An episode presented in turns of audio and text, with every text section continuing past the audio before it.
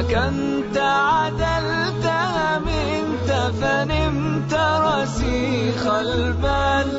بمثلك نستصغر نجما وذرا وجبال. ولولا أثر النور لقلنا كنت خيال. سلاما يا عمر الفاروق سلاما يا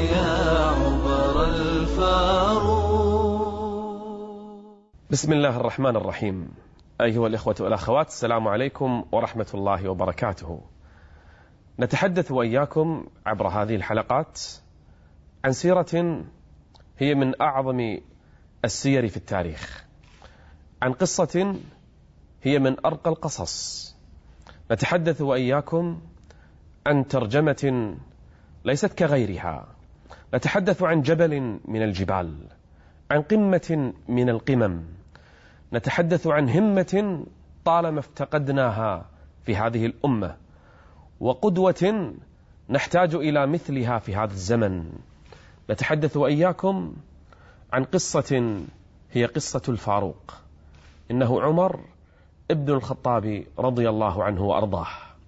كم تحتاج الأمة في هذا الزمان إلى أمثال عمر؟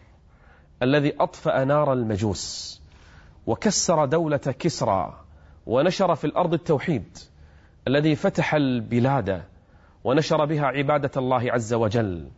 كم نحتاج في زمن الآلام والمحن التي تعصف بأمتنا الجريحة؟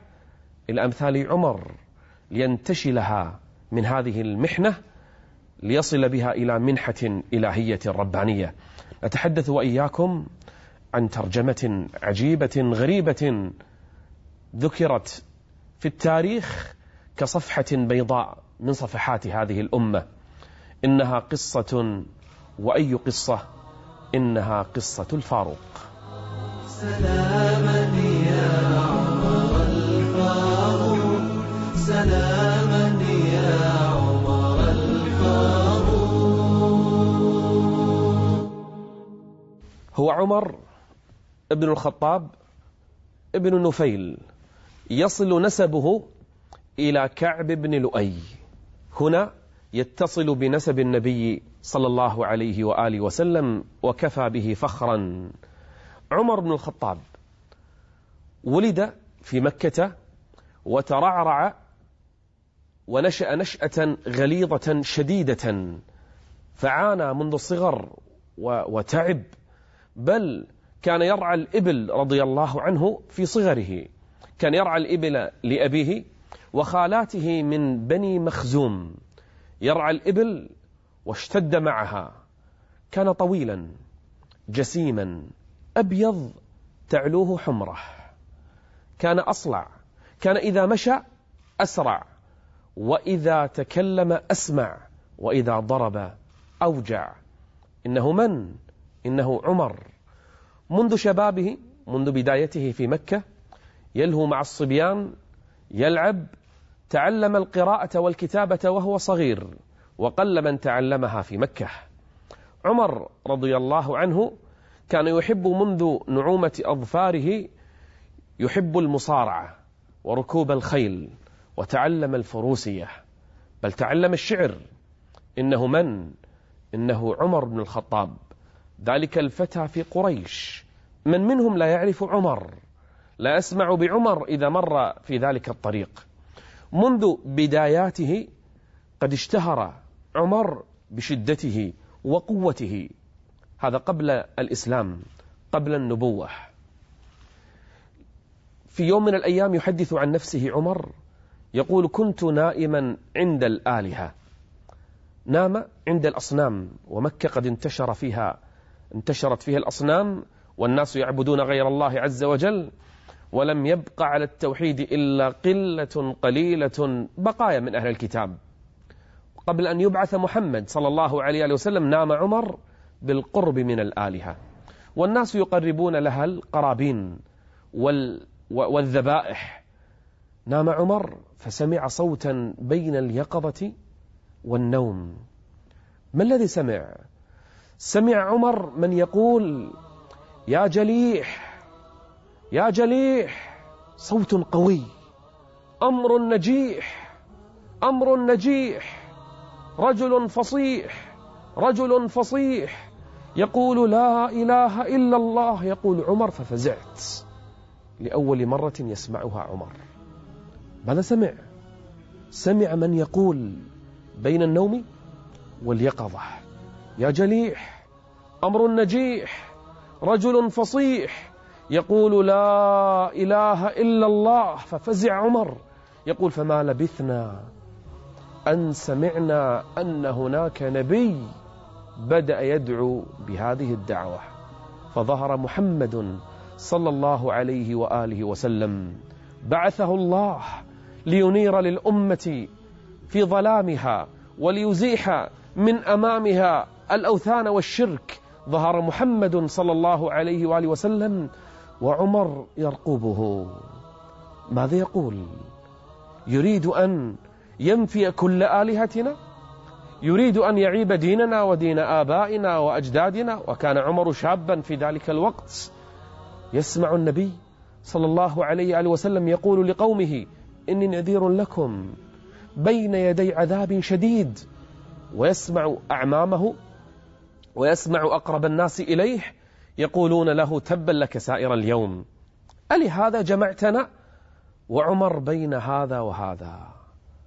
عمر لم يسلم في بادئ الأمر مع من أسلم بل كان شديدا على الذين أسلموا. عمر لم يقبل في بداية الأمر بتلك الدعوة لم يقبل بقول لا إله إلا الله. عمر ما قبل. واستمر على هذه الحال خمس سنين حتى دخلت السنة السادسة. وعمر شديد حتى على من أظهر إسلامه. بدأت الدعوة سرا فما لبثت أن تحولت إلى دعوة جهرية. وكل هذا وعمر لم يدخل إلى الآن الإسلام قلبه. تردد بين هذا وهذا. نعم هناك بعض الأمور تجعل قلب عمر يلين وبعض الأمور تجعله يشتد مرة أخرى لكنه مع هذا ما قبل الإسلام. في يوم من الأيام تقول أم عبد الله بنت حنتم هذه صحابية جليلة أسلمت في بادئ الأمر مع الذين أسلموا وضاقت عليها الأرض بما رحبت وقررت أن تهاجر إلى الحبشة. في من هاجر؟ طبعا خلال هذه السنوات ما أسلم إلا القليل. يمكن ما يتجاوزون أربعين شخص فقط خلال الخمس سنوات الأولى من بعثة النبي صلى الله عليه وسلم. كم أسلم؟ ما تجاوزوا الأربعين إلا بقليل. منهم هذه المرأة أم عبد الله. أم عبد الله أرادت أن تهاجر إلى الحبشة في من هاجر. فرآها من عمر بن الخطاب. فجاء إليها عمر معروف من عمر. عمر شديد. لا يتجرأ أحد حتى أن يظهر الإسلام أمامه. فقال لها يا أم عبد الله إذا ستغادرون. اللهجة تغيرت الآن. عمر ليس الأول الذي إن علم مسلما يقول له صبأت يبدأه بالضرب والتعذيب أو الإيذاء. أما الآن يسألها سؤالا غريبا. قال لها يا أم عبد الله إذا ستغادرون. قالت نعم يا عمر. نعم يا عمر لقد آذيتمونا وقهرتمونا وعذبتمونا.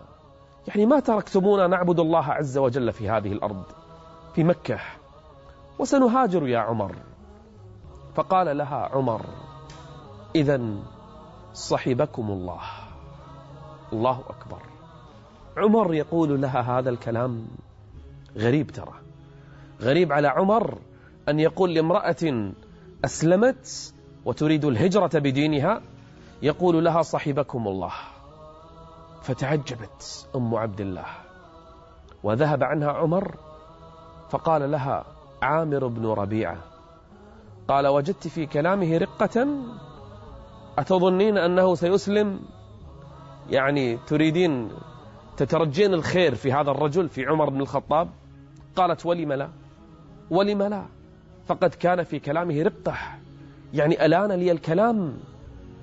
فقال لها عامر بن ربيعة قال لها والله لو أسلم حمار الخطاب لأسلم عمر.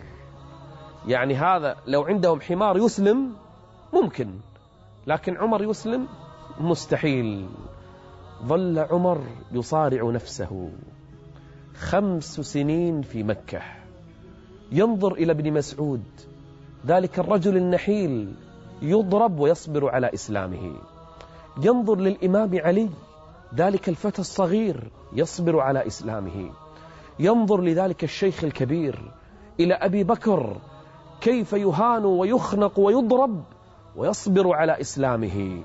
كل هذا يراه عمر بل يرى عمر آل ياسر كيف يعذبون؟ كيف يضربون؟ بل تموت أم عمار وهي صابرة.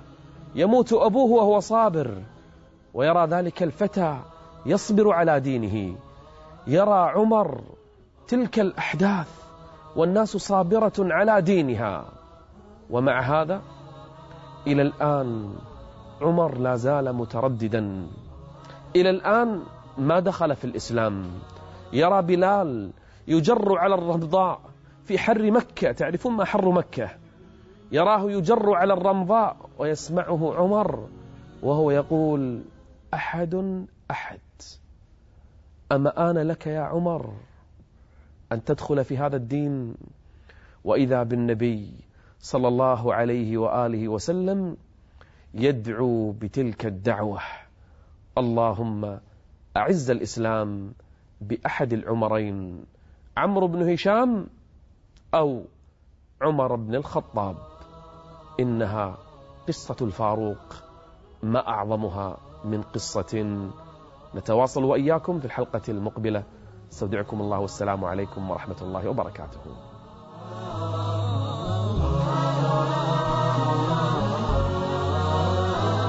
ملأت